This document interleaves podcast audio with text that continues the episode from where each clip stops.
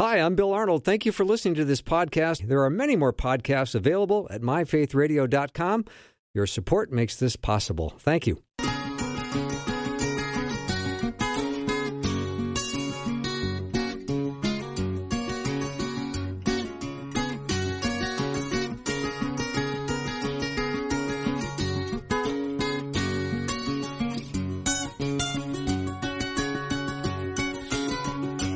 And a warm welcome to Afternoons with me. I'm Bill Arnold. Thank you for joining me today. And today is like the longest day of the year. More like today than any other day of the year. It is the 21st of June. So I hope you love the day. I hope it's gone well. And I hope you enjoy every minute of sunlight today up until dusk, which I think is coming at 9-something here in the Minnesota area. I'm not sure for sure when it's going to be, but I've been fishing before in the Yukon where it was dark from like 3 a.m. to 5 a.m. I'm sure you've done that as well, haven't you, Jeff? I have been up north and fished in Alaska, and it was still light at midnight. Yeah. It's like you go back out fishing at 1 in the morning, and it's like completely daylight. You could. 9:03, by the way. I've had to look it up. 9:03? 9:03 is the sunset today. I thought it would be later than that. Oh, yeah. About then. But there you go. All right. I don't know about this longest day of the year thing. Aren't all days pretty much all the same length? Daylight. Longest daylight. Yeah, the most amount of daylight. Yeah. First day of summer. Yeah. So you probably know by now, Jeff Verdoorn's my guest because he's already been talking, but without an introduction, but he probably doesn't need one. He's a regular on the show, a good friend of mine, and also a Bible teacher. And we love learning about God's Word from Jeff. I do anyway. I always get a lot out of it. And today we're going to talk about being an ambassador for Christ, and maybe we're going to find out eventually what is an ambassador. But before we get to that, Jeff, I'd love to do a little brush up on what we talked about last time, just as that'll help us move into this discussion today. It will. Last time we focused on a passage from Ephesians 4:1, and it says, I urge you, God says, I urge you to live a life worthy of the calling that you have received. And we spent the hour last time. And I just wanted to mention a couple things from that because it really feeds into what we're going to talk about today. And last time we talked about this calling that we have received, Paul said. So we scanned the scriptures and saw that actually God has told us about this calling that he's given us in quite a few places. We looked in Peter and some of the letters written by Paul, but one verse that I thought I'd review today, and it says this. Since everything will be destroyed in this way, what kind of people ought you to be?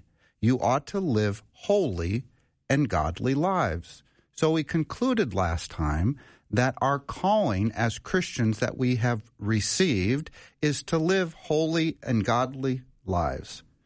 Now, I know that's hard. I mean, I don't know that any of us would describe our lives as holy. We live holy lives, and that's one of the problems. But here is the biblical truth, that God, in reality, has made the believer in Christ holy. And we looked at the biblical description, one of the biblical descriptions that God uses to describe this truth, and that is the word saint. Saint in the Greek is hagios, meaning holy. So when God says, for example, in fact, Paul starts most of his letters, to the saints in Ephesus, to the saints in Colossae, to the saints in Corinth, to those holy and separated from God, in Thessalonica. I can't remember all the places off the top of my head, but he calls us saints. We are holy. God has made us holy. That is our new identity. That is how God has made us. He's made us new creations. And that word holy, by the way, means to be consecrated or set apart. So God has set us apart from the world and has called us to live a life set apart from the world. And so that's what we talked about last time. And I think this idea that he's made us holy, so therefore live holy, is just such an important concept. And we actually see it, as we talked about last time, all over Scripture. But I ended this way. That we can't go out and try to live this holy life on our own. We need a group of people to come alongside of us and help us in this battle, in this life. And God says a cord of three strands is not easily broken. When we come together, we are stronger than when we try to fight this battle, go out into this world alone. And I pointed out that the church, when you actually look at the understanding of the church and the Greek word for church, it actually means the fellowship of the called out ones. That Greek word, ekklesia, actually means the fellowship of the called out ones. We have all received our calling from God to live wholly separated lives, and he calls us to come together to do that. That's what the church is. So we're doing church. Every time you get together with other believers, you are doing church. Church is not a building. It's not a denomination. It's the body of Christ, and we're actually going to talk about that a little bit here in a minute. But yet, Jeff, we work so hard to try to bring and attract others to church. So there's many, many that come into the church community that are not believers. Yeah, so one of the things that we invite people to our church for is so that maybe they will hear the message of salvation, the gospel of Jesus Christ, and therefore be saved. We want to bring people in to our community to see, you know, I've been to funerals for believers, and I've been to funerals for unbelievers. And they're two different things. I've been to gatherings and parties with unbelievers, and I've been to gatherings and parties with believers. Guess what? They're two different things. I watched a group of high school kids from a public high school come out of their prom, and I watched a group of Christian students coming out of their prom, and it was night and day to watch the behavior of those two groups. So when we invite people into our church, we want them to see that, hey, you know, it's a broken world out there with lots of broken people, but there's a lot of people in the church that just have this peace and this joy of the Lord. And, you know, I think when we show that behavior to others and preach the gospel to them, hopefully they'll say, hey, I want some of that. I want that Jesus guy. Well, I'm glad we're talking about being saints because it's a positional thing that God gives us. Otherwise, you're thinking, oh, don't call me a saint. I'm not a saint. And I think this is going to take several knocks before people understand, no, we are positionally, God has made us holy, and we are saints. Yes, that we talked about this last time a little bit, that word carries a little bit of baggage, actually. So it's not baggage, but there's tradition surrounding who can be a saint and who cannot be a saint, right? Biblically, every person who has believed in the Lord Jesus Christ has been made a saint by God. That's our position. You're absolutely right. I like that. It's again, I'm happy and excited to tell people that if you have come to know Jesus as your Savior, God has made you holy. Because if you talk about holiness, and if you said, hey, Bill, what kind of day did you have? I wouldn't say, Jeff, I was pretty holy today. I know it. I've asked this question often of my classes, and it's like, how many of you are living out this holy life every day? And, you know, to this day, I've never had anybody ever raise their hand, right? Positionally, we are holy. The second reality is now God has called us to live out that holiness. The third reality is none of us can actually do it perfectly. The only one who's done it perfectly is Christ himself, who never broke any sin. He was the Lamb of God without spot or blemish. He was sinless in his life. So he's the only one who's ever done it. But that is our calling. And we won't be there, this living out the sinless life, until we're in glory. So, Jeff, what do you say to someone who says, well, I'm just a sinner saved by grace? What do you say to that person? I actually, theologically, I would actually correct that. Because our identity in Christ is no longer as a sinner. When someone says, oh, I'm just a sinner saved by grace, I like to say, no, you were a sinner saved by grace. You are now a saint that is saved by grace. See that? I mean, this is a small change in this phrase, but the theological meaning or understanding is huge. That God no longer sees you as a sinner. He separated your sin as far as the east is from the west, and he remembers it no more. He no longer counts your sin against you. That's what being saved is all about. And you are now a saint in God's eyes. So I get the idea of humility, if you will, of that phrase, like, oh, I'm just a sinner saved by grace, just like everybody else, nothing special. But in reality, theologically, I would love it if people said, I'm just a saint saved by grace. So you are Saint Bill. Why, thank you, Jeff. Yeah, you're welcome to come back on the show another time, as long as you keep that up.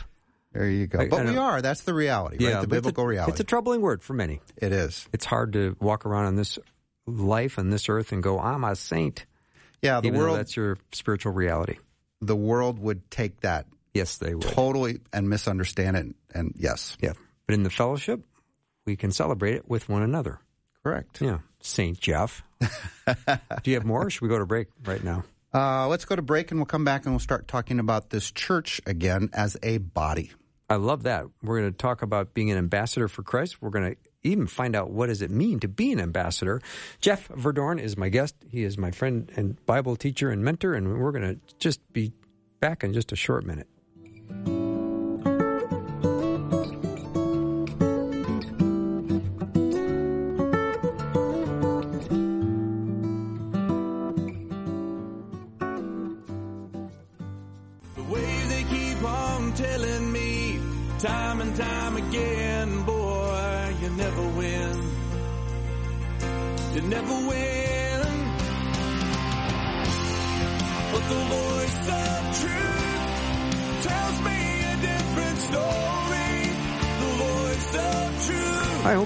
Having a good day, and if you're in the car on the way home, thank you for tuning in to Faith Radio, and thank you for tuning into this show, because I love that you're listening, and I think you've just tuned in at the right time, because we're going to talk about being an ambassador for Christ. Jeff Verdoorn is my guest.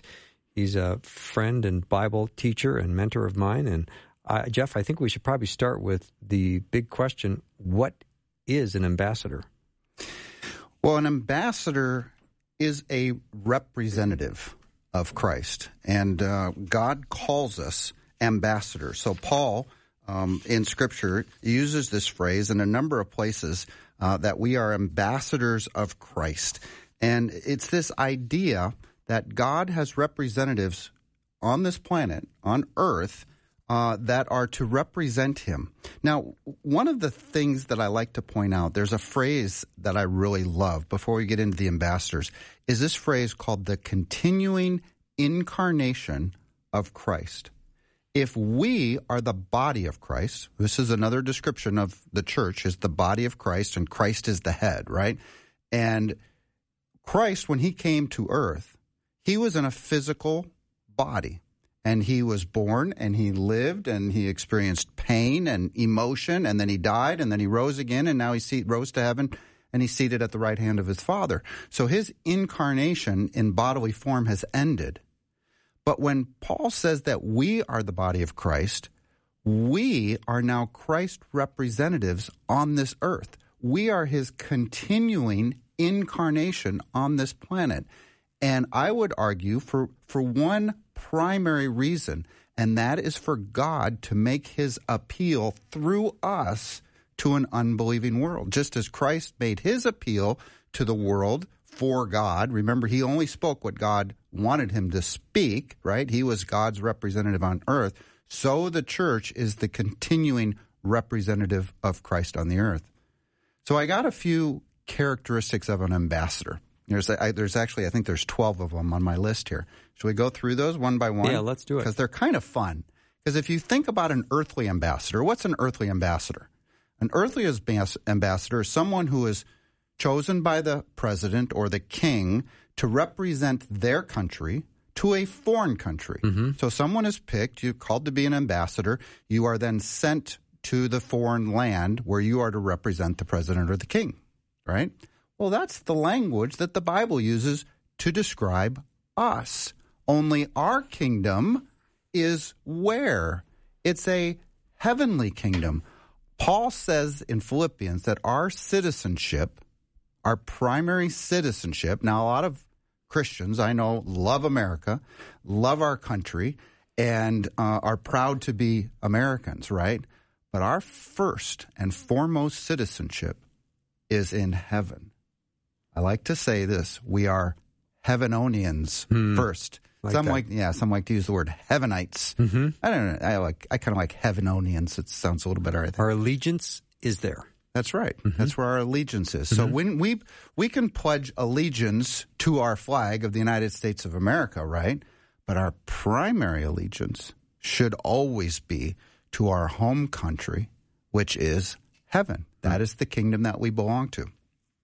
So what is an ambassador? Number one, an ambassador does not appoint himself, but is appointed by the president or the king. John 15:19. If you belong to the world, it would love you as its own. As it was, you do not belong to the world, but I have chosen you out of the world. Oh, hey, wait a minute. That kind of sounds like our calling, doesn't it? That we've been called to be holy, to live set apart from this world. That is why the world hates you. We as the church are God's called out ones. That's why we reviewed a little bit from last week. Number two, we do not become, as ambassadors, citizens of the country that we are assigned to. We are still citizens of our home country. So as Heavenonians, regardless of what country God has placed you in, whether it's Canada or the United States or Mexico or Spain or whatever, our first and primary citizenship is in heaven. So we don't become a citizen of the country that we are assigned. We retain our citizenship of heaven. That's number two. Number three. Well, before we jump to that one, there's a great passage out of Philippians. I think it's in chapter 3. In verse 20, it says, "But our citizenship is in heaven, and we eagerly await a Savior from there, the Lord Jesus Christ." Exactly. So that's where our citizenship is.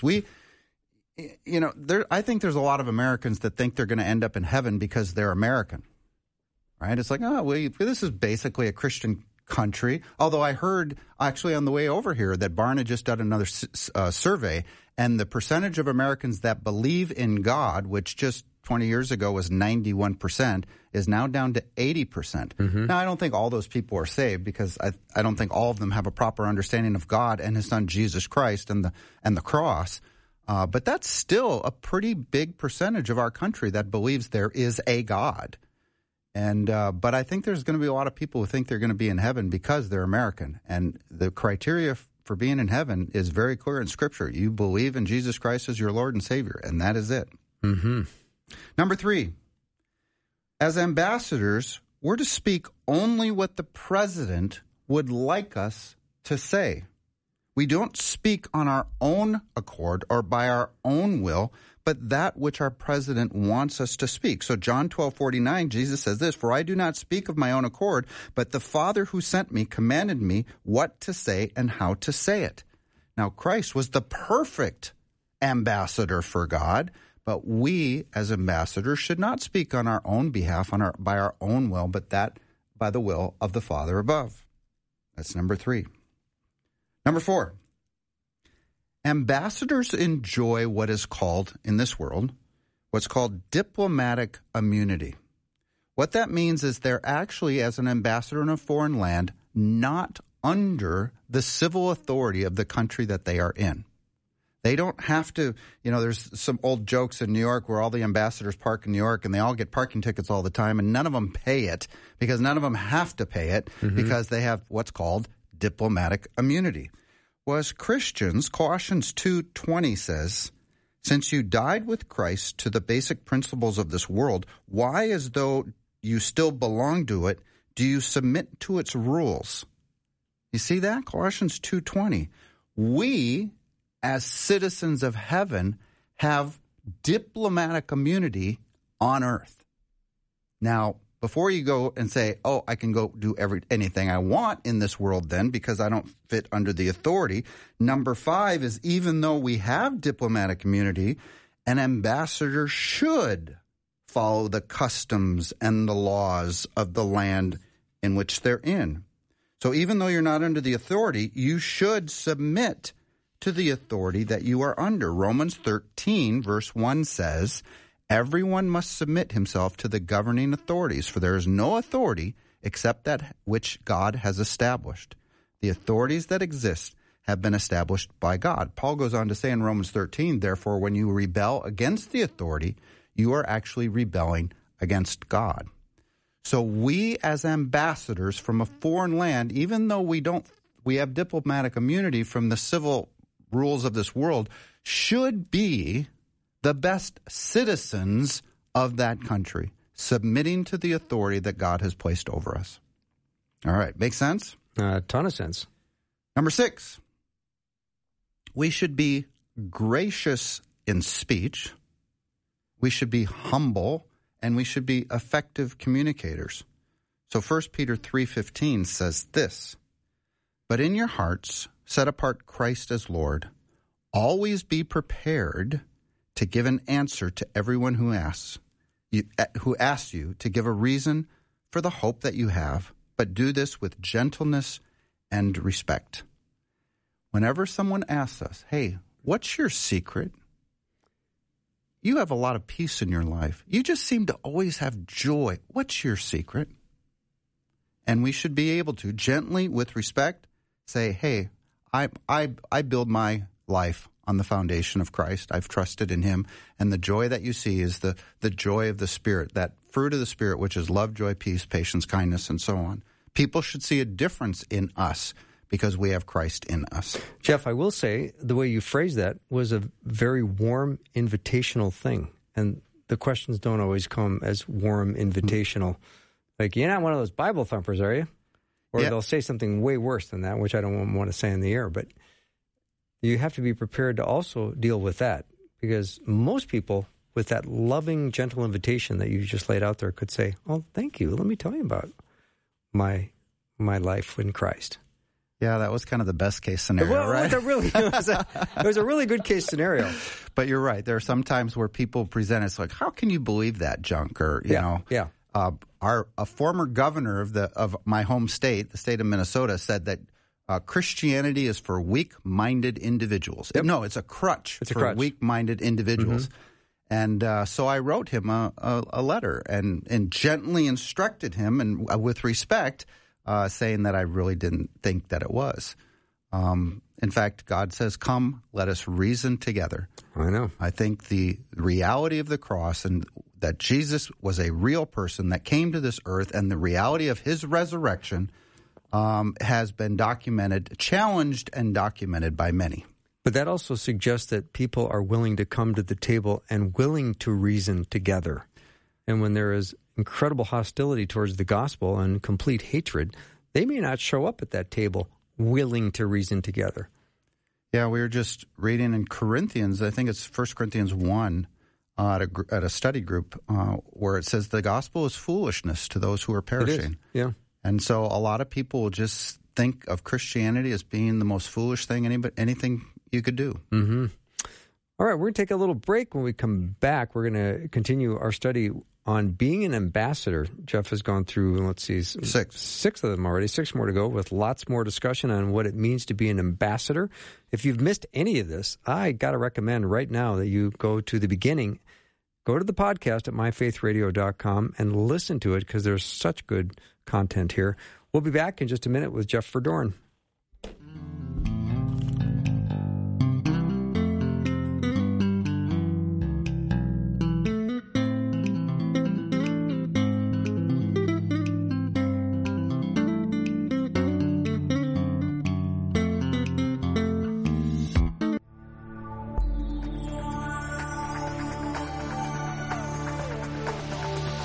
It's the afternoon show with Bill Arno.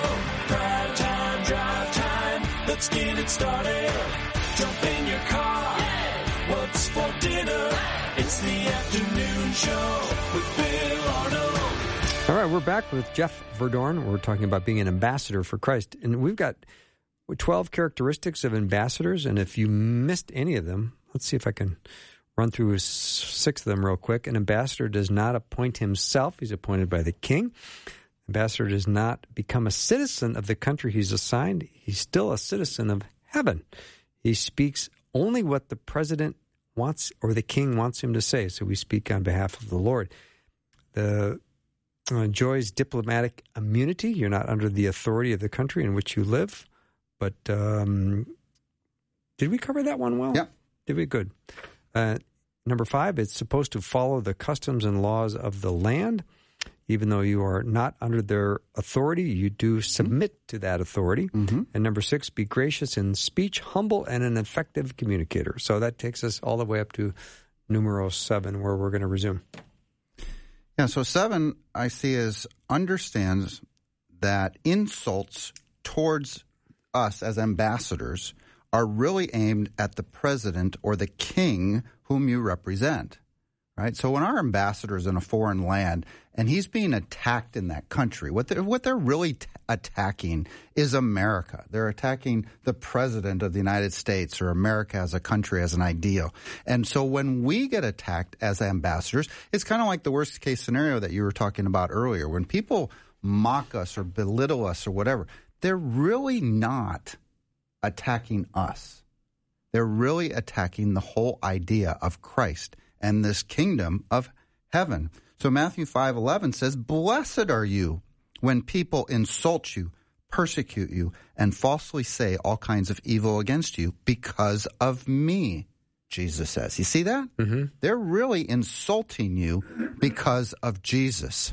And 1 Peter 4:14 says this, "If you are insulted because of the name of Christ," there's the reason again why you are being persecuted or insulted. It's because of Christ's name. Do you think they are really attacking you because you are No, you're just the messenger. Mm-hmm. Who they really are attacking is Christ. And Peter says, "You are blessed, for the spirit of glory and of God rests on you." Mm-hmm. So never forget that. I think every Christian, even in America, which is mostly a Christian nation, we have many, many Christians in this country, and we really, in this land, don't experience the kind of persecution and insult.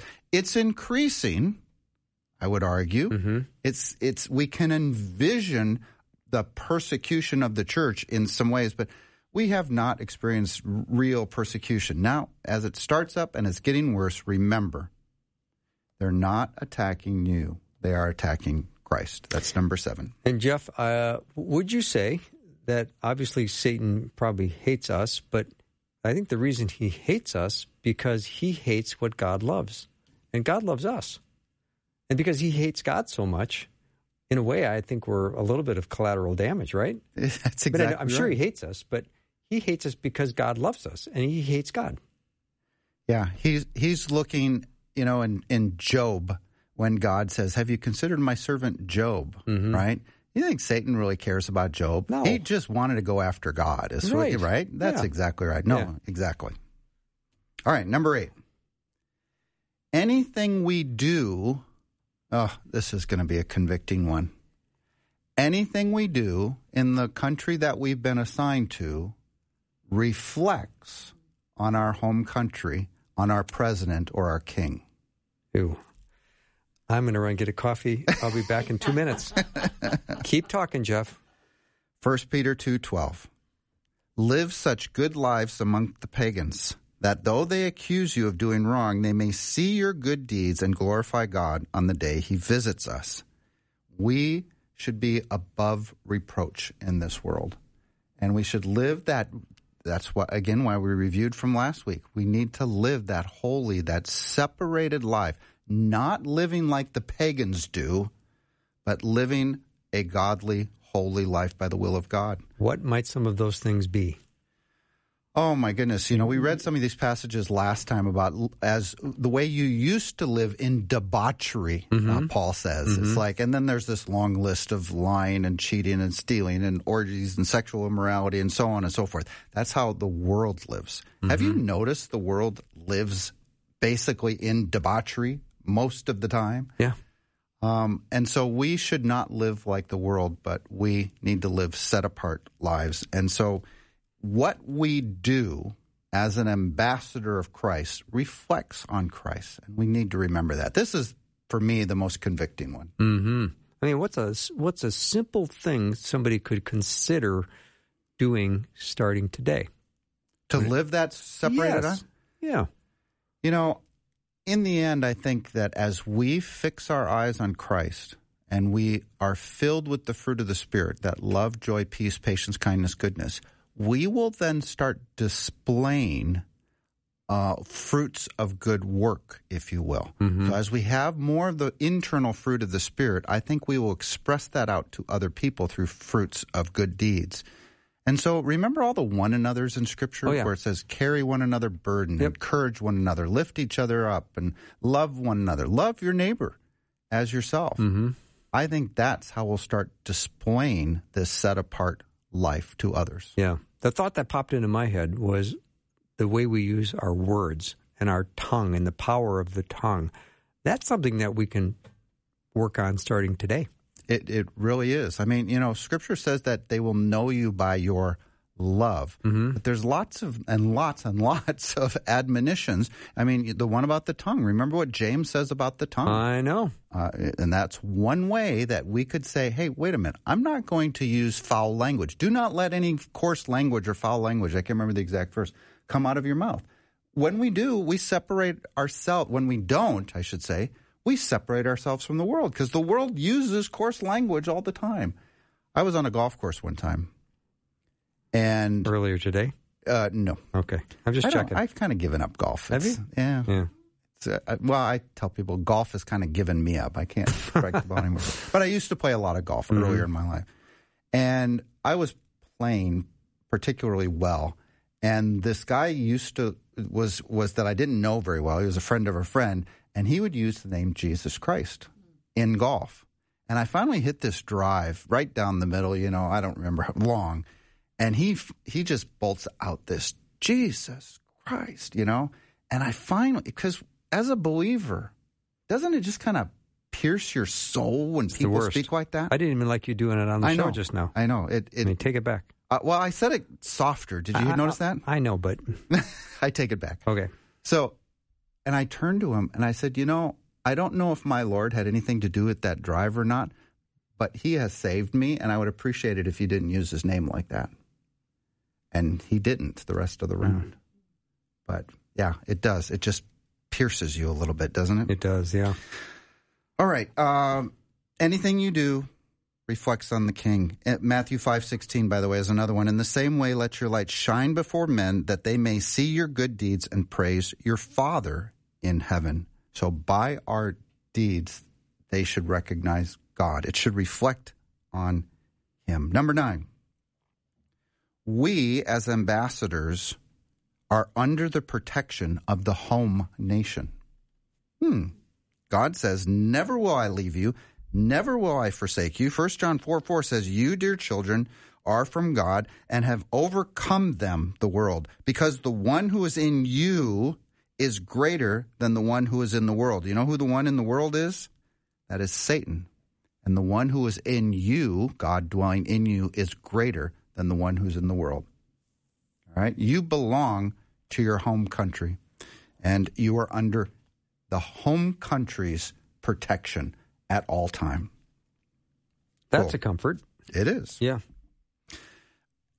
Likewise, remember when you're in a foreign land, the embassy is actually considered to be part of the home country. I know. So I love that. Yeah. So if you go into the embassy, you are safe from. You're in America. You're in America. If you're in Russia and you go to the American embassy, you're in America. Exactly. That is longstanding, you know, diplomatic tradition around the world, that is your home country. And very few times has it been breached. Now, our Iranian embassy back in the 70s, you know, was breached and they held hostages, but it doesn't happen all that often. That is the home country. I guess it happened in Benghazi here recently as well. So that embassy is part of the home country. And that's kind of how I see the church. The church is heavenonian territory, heaven territory. That's where we come, we build each other up, we equip each other and prepared to go back out into the world. And that's what the church is. It should be a safe place. Do you remember back in the old days when, you know, the good guy would run into the church and the bad guys wouldn't go in there and the sheriff wouldn't go, you know, it was like sacred ground. Mm-hmm. That's because they knew and understood that, right? Today, not so much in this country. It's, you know, it wouldn't work that way as much. But that's the idea, that the church is supposed to be that kind of sacred ground, that heavenonian territory. Yep. All right, number 11.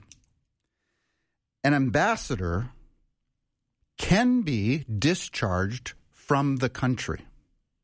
All right? So if you are the country where you are at as an ambassador, that country has the right to discharge you. They can say, you know what? We no longer like this guy as our ambassador in our country. We're going to discharge him back to the home country. Mm-hmm. All right? Now, here's the problem with being a heavenly ambassador. If you're discharged from the world back to your home country, what has to happen? You have to die. You got to die. Mm-hmm. And so Scripture, you got to kill you. So Scripture says in Matthew 10, do not be afraid of those who kill the body but cannot kill the soul. Rather be afraid of the one who can destroy both the soul and the body in hell or in the lake of fire. So God's saying, I get it that the world has the power, actually the enemy, the devil, the world, has the power to kill you bodily, physically, but don't forget, they have no power over your eternal destiny. Mm-hmm. They have no power to touch your soul, your innermost being. But you can be discharged from the world, and being discharged as an ambassador of Christ means you're going home. You're going to heaven. And over the last 2,000 years, countless thousands have been martyred because of that very reason. Mm-hmm. Number 12. Here's my favorite. Before a king or president will wage war on a foreign land, one of the first things that they will do is recall their ambassadors. Get them out of the country. Get them out of the country. Before they declare war. Exactly. The plot thickens. It does. It does. And you think about it, has God told us about a time when he is going to pour out war, mm-hmm. pour out his wrath on the world? And sure enough, he has. It's called the end times or the tribulation or Daniel's 70th seven that is going to come upon the world. That time of wrath, before it comes, I am a firm believer from Scripture, conclusions from Scripture. We've talked about this over the years on your show, in what's called a pre-tribulational rapture, that the rapture of the church the ambassadors will be taken out of the way before God pours out his wrath on the earth. So Jesus said, I go and prepare a place for you. And if I go and prepare a place for you, I will certainly come back and take you to be where I am also. That's the rapture of the church. And it will occur, I believe, this is a long discussion with lots of passages that need to be looked at to conclude that the rapture happens before this time of wrath, which is coming upon the world. But that's the pattern. It's exactly the pattern in this world, just as an ambassador is recalled before war breaks out. So, too, I believe God is going to recall his ambassadors before he pours out his wrath on this world. That's probably one of the more easy for me to understand and easy for you to understand, but maybe not all the listeners to understand. Yeah, I think the church has a well-developed understanding of the rapture of the church, but I do recognize that, especially today, more and more. You know, I've been teaching the end times and a lot of the rapture and one of the end time stuff for 20 years. And I think the church is more and more not touching on these truths, not touching about God's plan for the end of the age, not teaching about the rapture of the church, because it is debated. Mm-hmm. There's lots of different views on it, and there's just so many varying opinions that I think a lot of churches decide, you know what, that's a little controversial, we're not going to go there. Having taught this for a long, long time and studied this, I am convinced, personally, and you know, maybe we've done some end time series on the show in the past, but I believe just as ambassadors are recalled, that God's going to recall us. First Thessalonians 4 says that the dead in Christ will, at the last trumpet, at the voice of the archangel and the trumpet call of God, and the dead in Christ will rise first, and those who are alive and remain will be caught up together with him in the clouds, and there they will be with the Lord forever. Well, that is a picture of us going up into the air to meet Christ where he is, and that is in heaven. Mm-hmm. The second coming is a picture of Jesus coming down to earth, followed by all of the armies of heaven, of which I think we are part of that armies of heaven, coming down to earth.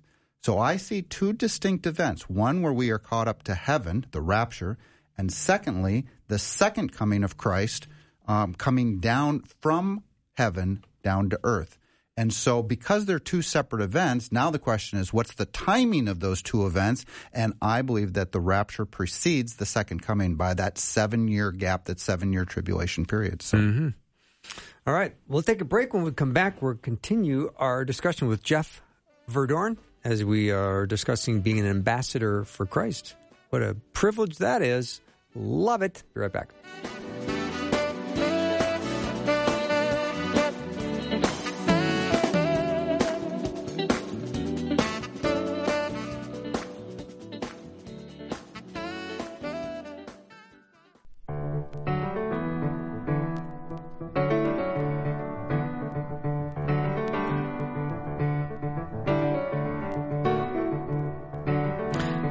Ambassador for Christ. We're talking about that with Jeff Verdoorn today, and I've got my Bible open right now, Jeff, to 1 Peter 2:11. I'd like to read it, if you don't mind. Mm-hmm. It says, "Beloved, I urge you as sojourners and exiles to abstain from the passions of the flesh, which wage war against your soul." Sojourners and what? And exiles. And exiles. Oh, interesting. My version says aliens and strangers in this world. Here's the New Living. I warn you as temporary residents and foreigners to keep away from worldly desires that wage war against your very souls. Ooh, I like that. I kind of do too. Temporary residents, you know. I read the first one in the ESV. Okay. Yeah, this is, I think the NIV is aliens and strangers in this world. That's who we are. I mean, that's really, in the end, what we've been talking about. As we are ambassadors for a foreign land, Peter goes as far as saying that we are aliens and strangers in this land, or temporary residents. You know, both Peter and Paul use this picture of us dwelling in this body, which they call an earth tent, this tent of our body. Well, a tent is a temporary dwelling. We are just here temporarily. We are just passing through. And we don't belong to the world. We're in the world, but we're not of this world. We are aliens and strangers in this world. And as such, once you know that and once you understand that, look what it says in the last part of it, to abstain from sinful desires. There's our calling again. This calling to live a life set apart, holy and pleasing to God, not like the world lives, but to abstain from how the world lives and live this set apart life. So I think that's, you know, one of the big roles, I think, of the church is to equip people to do this. Mm-hmm. As we come together, as we do this radio program, as we read Scripture and exhort people, hey, here's what God says. This is how we're supposed to live our lives. I think that's one of the big roles of the church, to equip the saints for the ministry of the gospel. And I think a lot of churches, especially maybe in the last couple decades in this mega church kind of environment, and don't get me wrong, I do attend a large church, but I think a lot of them tend to kind of get this basic model backwards. The ministry is within the church, and all the congregation is to support the ministries of the church. So you need to give to the ministry of the church, you need to volunteer for the ministries of the church, and you need to participate in all these ministries that we have going on that are being led and conducted by the church. Now, a lot of those are fine and wonderful things, but I think the real model is that the church is there primarily to equip the people sitting in the congregation for the ministry. We, as believers in Christ, are all in full-time ministry. I don't know if everybody knows that or not, but whatever your vocation is, if you are in Christ, you are a minister of the gospel of Jesus Christ. And we kind of sometimes forget, and we pawn that off to those who, you know, wear the robes or who work for the church or do whatever, and we pawn off the work of God's work, the work of ministry, to the professionals, if you will, who work in the church. So we write our checks and they do the ministry, and we think, okay, I've done my part. But it's like, it's God who has called you to be that ambassador. He wants to make his appeal through you in all the places that you go. You need to be that minister of the gospel. You know, there's an old Home Depot ad, and it went something like this. It says, "You can do it. We can help." And I think that's exactly how churches should run their church.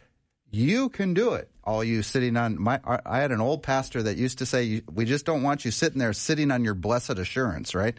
You can do it. We can help. We want to equip you for the ministry of the gospel. I think that's what the equipping of the saints is all about. So Ephesians 4 says, and he gave some to apostles, some as prophets, some evangelists, some as shepherds, some as teachers, to equip the saints for the work of ministry, for building up of the body. Now, there are a lot of different parts to this body, a lot of gifting of the body. So some are given to be teachers, some are given to be radio hosts, some are given to be producers, some are given to be ministers or worship leaders or whatever.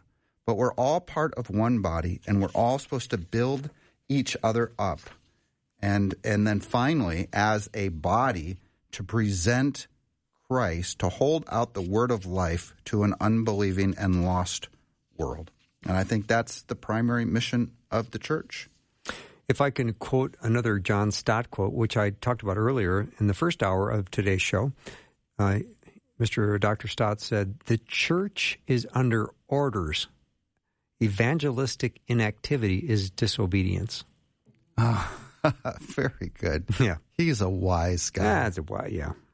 You know, I think there's a lot of churches today that have just, you know, we have kind of the social justice church. We kind of have, you know, the apolitical church. Oh, we don't want to talk about things like gender or abortion or marriage or whatever because those are just controversial and we don't want to be too political. We have the political church that they always want to talk about things political. We have the old, you know, that phrase, seeker-sensitive church. I don't exactly know what precisely that meant, but I think if you were afraid to talk about that man is under sin and needs a savior, if you're afraid to talk about the true gospel, maybe that's what seeker-sensitive or the seeker-sensitive church was all about. You know, I read a study recently and it said 60% of pastors became pastors so that they could help others in their time of need. And I remember reading that and going, well, wait a minute here. I get that a pastor is going to help people in their times of need, but is that the role of the church? Yeah. Jeff, you and I sat under the same pastor for many, many years, and I remember him saying, over the next 8 months, I'm going to preach through the book of Romans, and I'm fully convinced 8 months from now, 10% of the congregation will leave. Yeah, from tough doctrine. From tough doctrine. That's exactly right. Yeah. A recent study I just saw from Barna, who actually, I don't think he works for Barna anymore. I think he works for the Cultural Research Center, I think is the name of the organization he works for. He found that 37% of pastors in our country have a biblical worldview. He surveyed 1,000 pastors. 41% of senior pastors have a biblical worldview. 28% of associate pastors.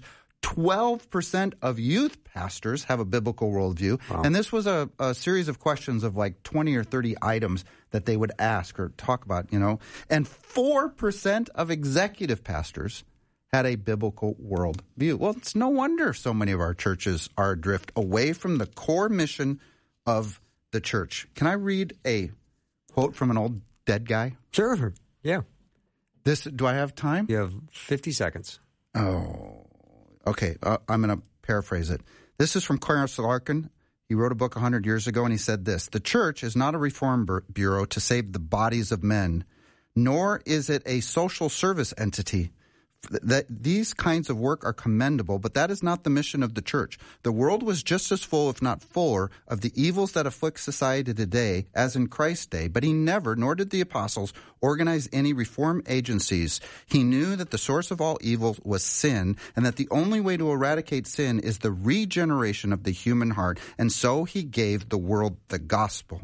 And the mission of the church is to carry this gospel to the whole world." Amen. Good timing, Jeff. That is all the show we have. Jeff, thanks for being here. You're welcome, always, Bill. I appreciate you very much, and I appreciate you very much as well for listening and supporting Faith Radio. Thank you for being with me today.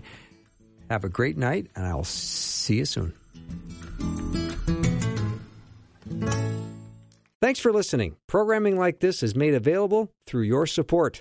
Information available at myfaithradio.com.